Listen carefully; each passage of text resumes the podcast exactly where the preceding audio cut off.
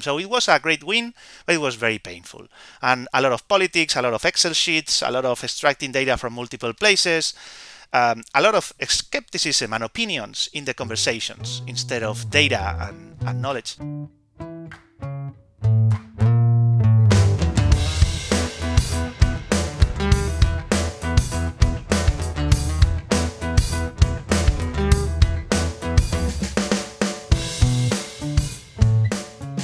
All right, everybody, welcome back to the Clearview podcast. Welcome back to Founder Vision.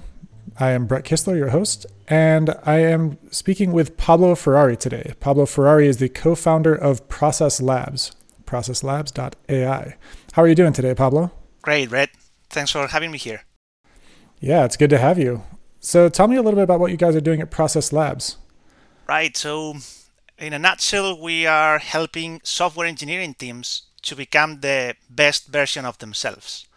So mm. that it's it's very broad, and there are a lot of things to really achieve that.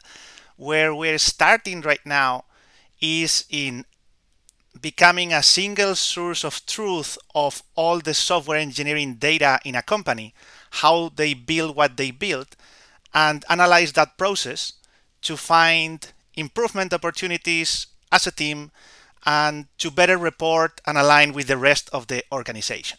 That's where we are right now. Oh, fascinating. Can you tell me, paint me a little bit of a picture of how that might work in practice?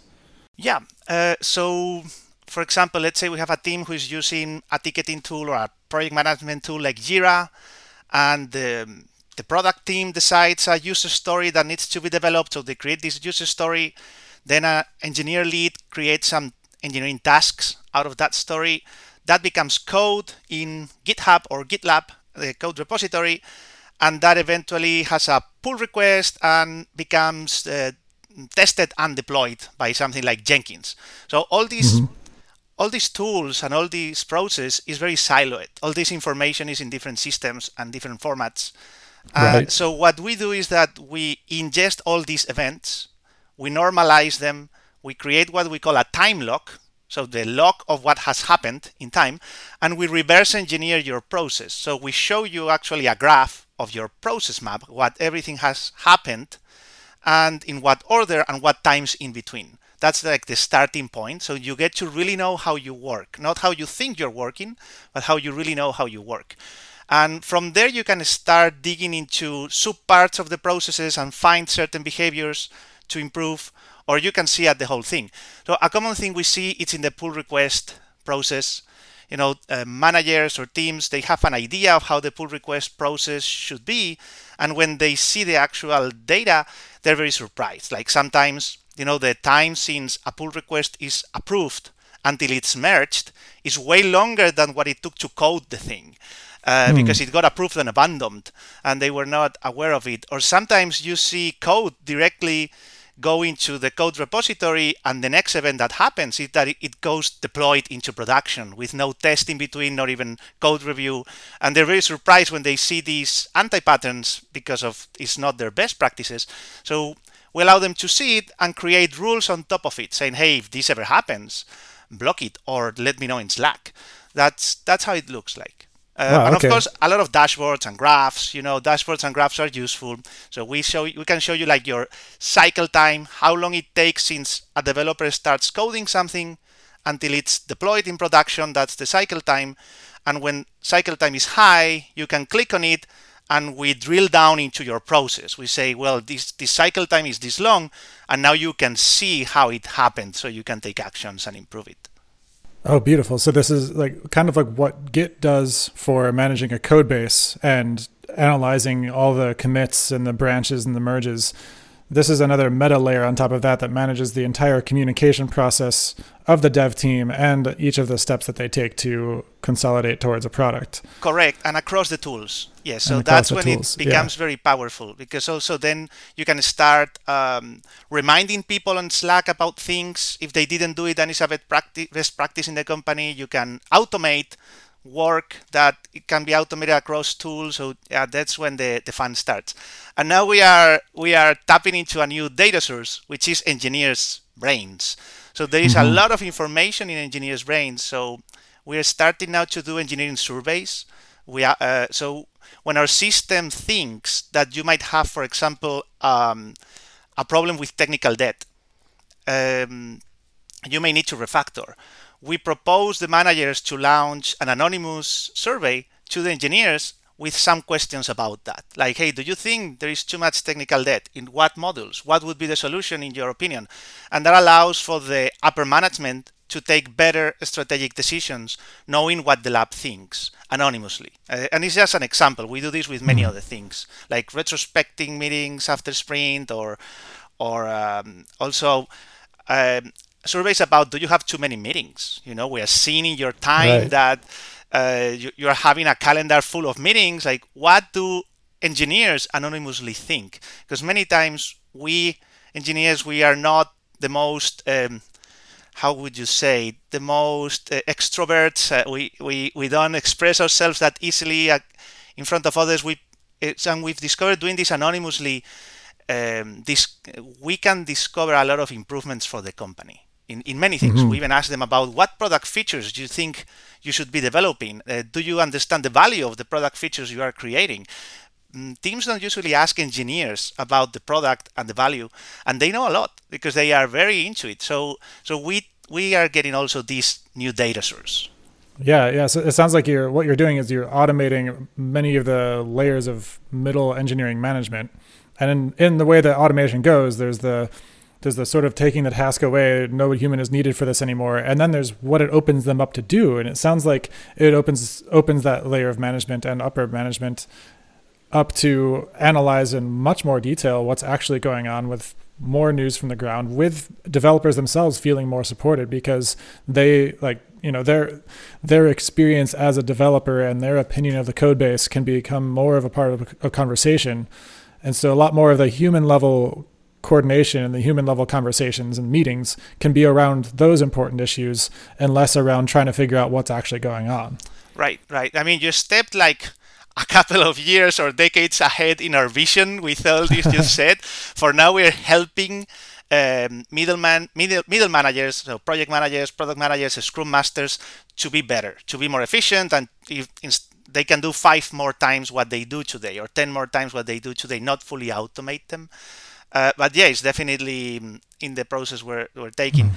And and the other good thing about all this data, uh, other than automation and, and is in collaboration, is that you can now interface with the business stakeholders better. Usually, you know, business people don't know what's going on in engineering uh, unless you are a very technical business person, which in your case you probably are, so you can know. But most of business uh, people of engineering companies, for them, software engineering is just a big budget in the P&L. This is what we do. We are spending all this money. I don't really know how their day-to-day operations aligns with my business priorities. I don't really know if they're working more in mm-hmm. uh, one objective or another. Uh, if they ask me for more people to hire, I don't really know if I can take a decision correctly. So we are uh, easing, making easier having data-driven conversations between engineering and the other orgs. Yeah, absolutely. I, I, think there's a there's a common tension that occurs within companies, within tech companies, where you have you have the business side or the product side, and then engineering. There's there's this engineering process which mirrors and maps any organization's process, any organization of of people working together. There's this information flow and you know somebody who's the head of a large organization really what one of the things that they're really responsible for is managing the flow of data and information and resources through the company and one of the things that, that's really common it seems is that in the tech world in the tech portion of a company that can be sort of siloed as well you know you product people you business people don't really understand how we do it in tech and so like let us just handle this. And so sometimes that happens. Sometimes the partnership can be can be beneficial. There might be tech management that is really on top of that and knows how to translate to the business side. And also there's a lot of information lost and you might as a as the the business uh, the business lead be missing some really important story of inefficiency that really hinders you for a very long time without having some insight into it that is translated into words that you can or words or pictures that you can understand. Yeah two examples of the of that with clients we have. For example one one with a ceo and the cto relationship in a mm-hmm. 50 person 50 people startup um, the, the CTO wanted to refactor, like stop. That's how they call it. We're going to stop three months and refactor. And the CEO, that's when they hired us, saying, "Hey, you know, my CTO is crazy. He wants to stop for three months. This is going to kill us." So he said, "Well, you know, let's let's analyze the data. Let's see if if we can help you have a better conversation with your CTO and, and align in a decision." And when he saw we, we analyze how much refactor you've done. It's another of the things we do uh, retro, retrospectively, so we can see your whole history in your tools. So when we showed the CEO that they only did one big refactoring effort last August, and all their engineering metrics improved a lot after that mm. refactoring, like the cycle times, the quality, the defects escape rate, all improved a lot. And now the, those metrics were building up again to very bad uh, thresholds, uh, when he saw that, he said, "Oh, now I understand the return on investment of refactoring. I invest in refactoring, and I get a more efficient uh, software factory." Yeah. Uh, he was like, "We definitely need to refactor." After seeing that, so he he went from I wanna uh, fire the CTO because he wants to stop to say please do refactor and do it every month a little bit instead of wait until it almost kills us. Yeah, what an amazing reversal of uh, kind of traditional roles there because in, in, my experience it's always been some like uphill battle that the engineering team right. is fighting to get to upper management and say hey guys look i know you want all these features but we really need to take a pause step back and refactor and right. there's just all this resistance to it but I, I could imagine that if, if this is functioning the way that you envision it you could have the inverse where a ceo is like hey hey engineering team um, I see what's going on. Why don't you guys put the pause on the features? Let's take some time and invest in the refactoring. Right. And the engineering being like, okay, great. I was about to say that myself, but I didn't even have to like didn't have to like advocate and fight. Right. When you see the average cost per feature going up, constantly up, and now it's getting to levels where it's it's way above industry uh, benchmarks that we give, then is when they start saying like, okay, how can I reduce the average cost per feature? and they, they understand this return on investment. That's the key. Measuring the return on investment of engineering is what business needs to understand, and it's very hard. So we help in that. Yeah. So so tell me tell me kind of a an example uh, prototype user story where let's say a small company comes comes to you and or maybe what your whether it's larger companies or small companies what your ideal audience would be somebody who comes from traditional processes, starts using your system, and then starts to get some benefit. What does that look like? What do they start with? What are the first integrations that they make? How do they work this into their workflow and start generating insight?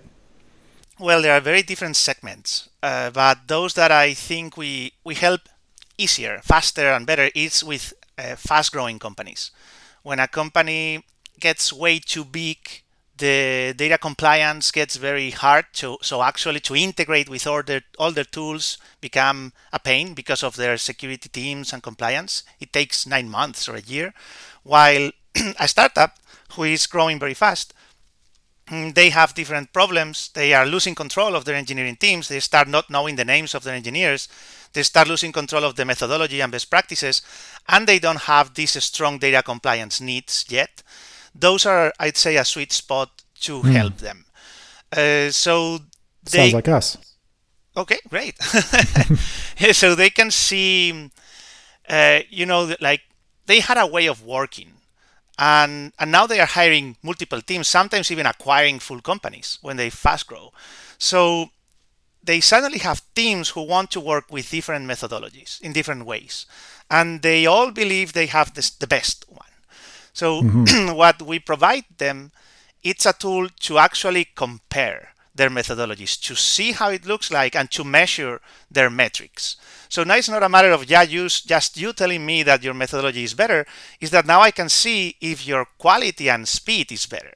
And if your burn, burnout of engineers is low and they're happier. Now now we can start putting data into all these opinions and and make decisions. Interesting. So that becomes very interesting for those teams. And when for me, an ideal customer is one who is full of problems because more problems they have, they share those problems with us. We're an early stage startup. So we want more problems. For us, clients' problems are requirements for our platform. So so yeah, the the more problems they have, the better. Um, even though they need to be a successful company growing fast, usually you know you you I, I suppose you prefer to grow with your clients, with your customers, not not really get small teams who are uh, doing bad and may die as a company soon, right? So mm-hmm. yeah, fast growing, successful teams with a lot of problems. Uh, about about the process. Uh, so for example, highly regulated industries like pharma, uh, you know, um, defense, space, they need different type of software development compliance processes. So for them, we can give an extra help.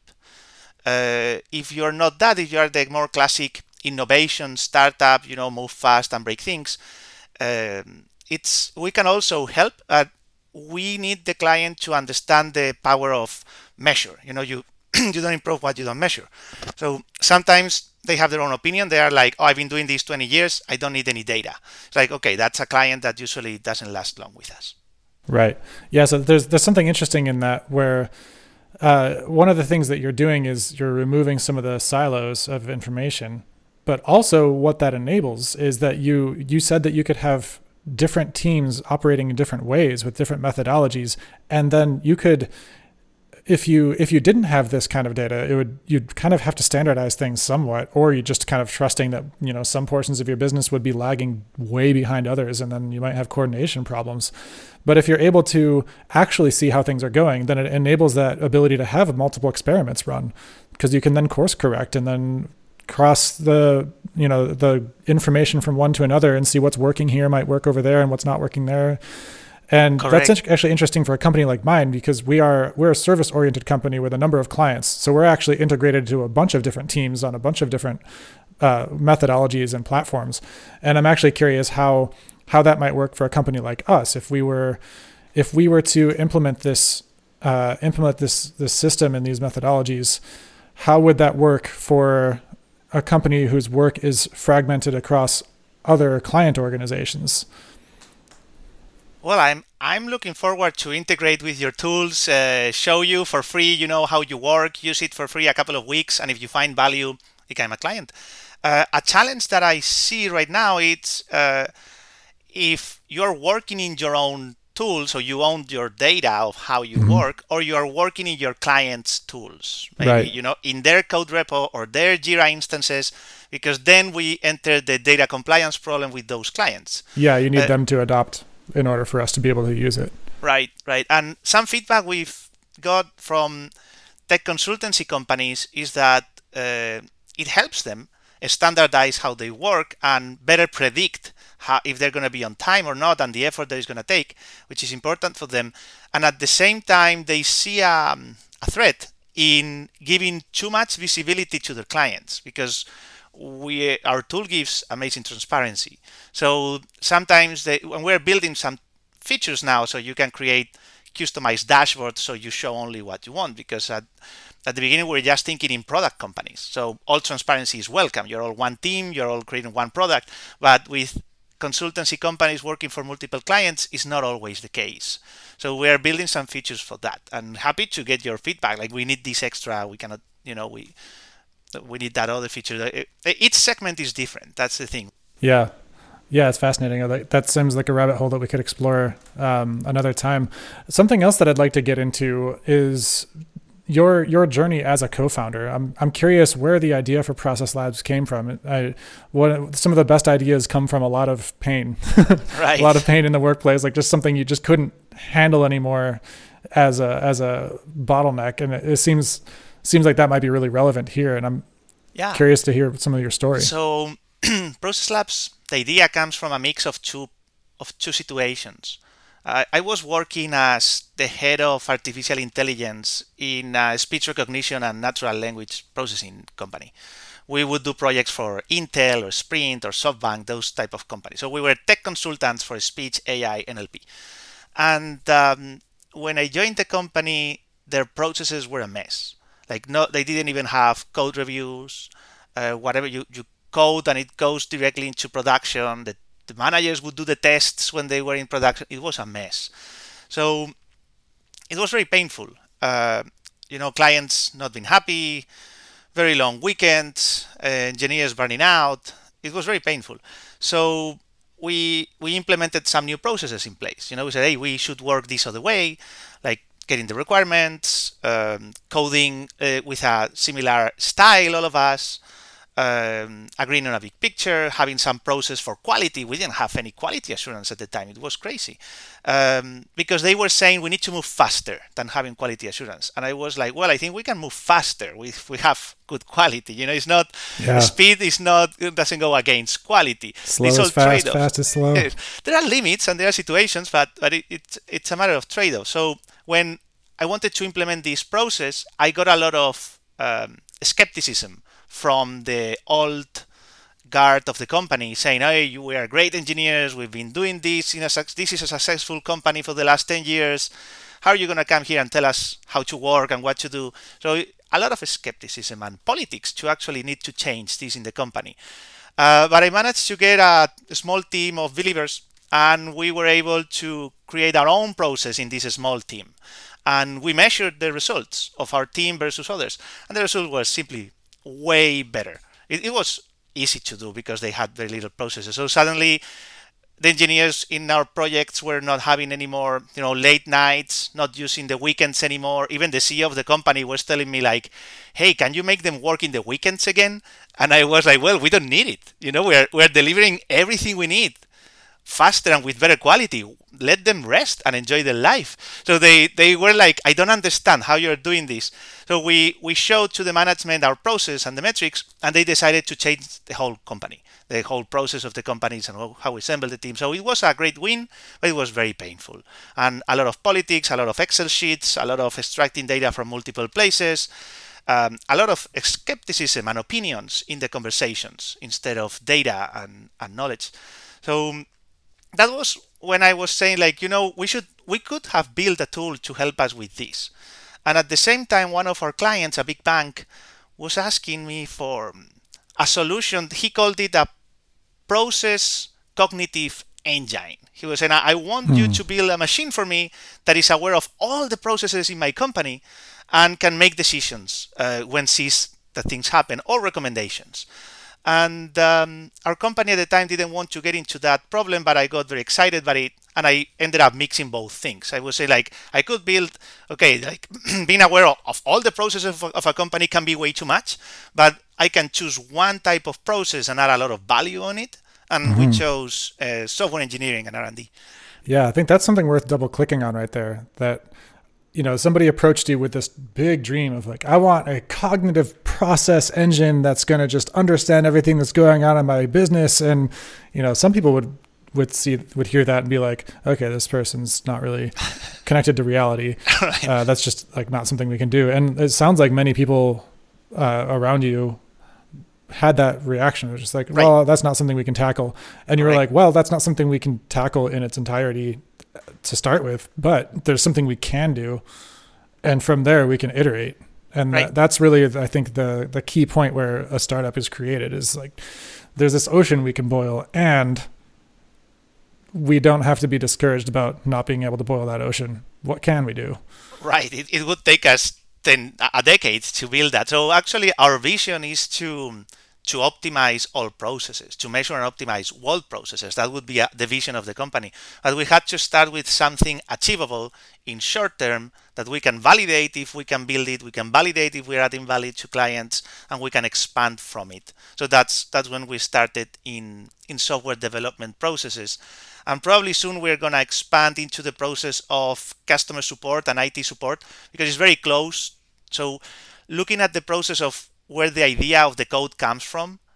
We want to map from idea to deployment. Sometimes the idea comes from product, but sometimes it comes from a customer ticket uh, from customer support. So we want to expand to more tools in the process to, to see the whole thing, eventually mm-hmm. the whole company. But as I tell you, that can take a decade. Yeah. So uh, uh as we wrap up, I want to hear. I want to. I, I always love to ask this kind of a question near the end. And what um, What's one thing that you've learned about yourself through business that changed yourself as much as the business? Right. Um, so I'm gonna borrow the sentence from someone else because he convinced me. So it's not mine. It's from uh, this Navy SEAL guy, Jocko Willink. It's that mm. discipline equals freedom. the more discipline I've been getting into myself, into diet and exercise and waking up soon and doing things that that are really not pleasant, but you must do and you go ahead and do them fast. Like improving my discipline have improved my freedom to create and achieve mm. my ability. Yeah, tell me. I'm I'm really curious about what discipline means to you and how right. how you approach discipline from a place that doesn't create self judgment or self criticism, right. but comes from the desire to. Right. So I I take like a, a vision of the, the mental exercise is uh, what I want to become in in a few years time as a person. You know, like I would like to I don't know, be stronger, be faster, be smarter, know more about this area, know more about that other, learn to play guitar. Like what things are inside my my uh, and I don't overthink it. It's like let's get let's use intuition and put a bunch of things in a piece of paper. You know, like so I do that and and I say, okay, if I want to achieve these things, what is a realistic plan? How can I uh, out of the hours that a week has, how can I start putting a few into each one of these things? And sometimes I need something before that. Like, let's say I want to learn how to surf. Like, I've surfed a little bit and it's been super fun, and I want to become a better surfer. Um, and I realize my body is not ready. Like, I'm a bit fat, I don't have the elasticity. So, like, okay, you know, I'm going to start surfing let's start easy, like one day a week, but every week I'm not gonna miss it. Mm-hmm. So my first goal is to not quit surfing for three months. Three months mm. every week, at least one day. That Creating would be consistency. a yeah example of a discipline auto-imposed for something I want. Um, maybe you go a, a, bit further and you say, you know what, some elasticity would could really help my pop-up. I'm gonna do five minutes, something very simple, but every time five minutes every morning or every night, but every day I must have done five minutes of uh, stretching. Um, and when you make these little changes and you compound these little changes over a long period of time, well, long for a year or a few months, the changes are amazing. You change a lot with these small changes. So we don't we tend not to think that they are important. It's like, oh, five minutes stretching, I can skip it one day. Like, no, no, don't don't skip it one day because you now you're getting used to skip it. Now it's the way you function. You're gonna skip it any other time. You yeah. don't want to do it today. Today is the day for discipline. You know, today that's when I would say. Then it's, it's I don't do it for joy, or I don't do it for passion, or I don't do it for motivation.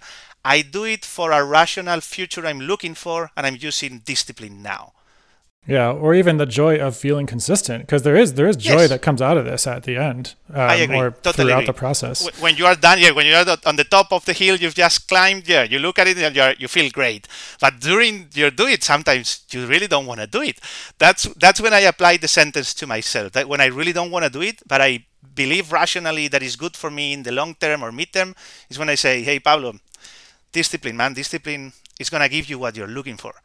Yeah. Something that's really interesting to me right now in seeing this is that the product that you're building is actually something that enables people to take this methodology that you have towards your life and place it into their business. And, I didn't thought about like, hey, it. so we sense. just developed a feature. Let's deploy the feature. Let's not wait forever. Like just creating creating that uh, set of consistency, and you know that leading to you know leading to the the better outcomes than kind of getting stuck in the process. Right. And we also don't tell them how to work. We don't tell them what process is best. We just right. tell them this is how you work. Create some rules and ensure it happens. And find and, what works for you. yeah or, or and, and get multiple teams do experiments as you were saying see which one was better for who and for what. And and yeah that that's how you your your best practices. You know we don't yeah. we're agnostic about type of process. Beautiful well, Pablo, it's been really fascinating to get an insight into your processes that you use to help others understand their processes. And uh, I really enjoyed this conversation. Thank you for joining us. Thank you, Brett. Me too. I, I, I enjoyed it a lot.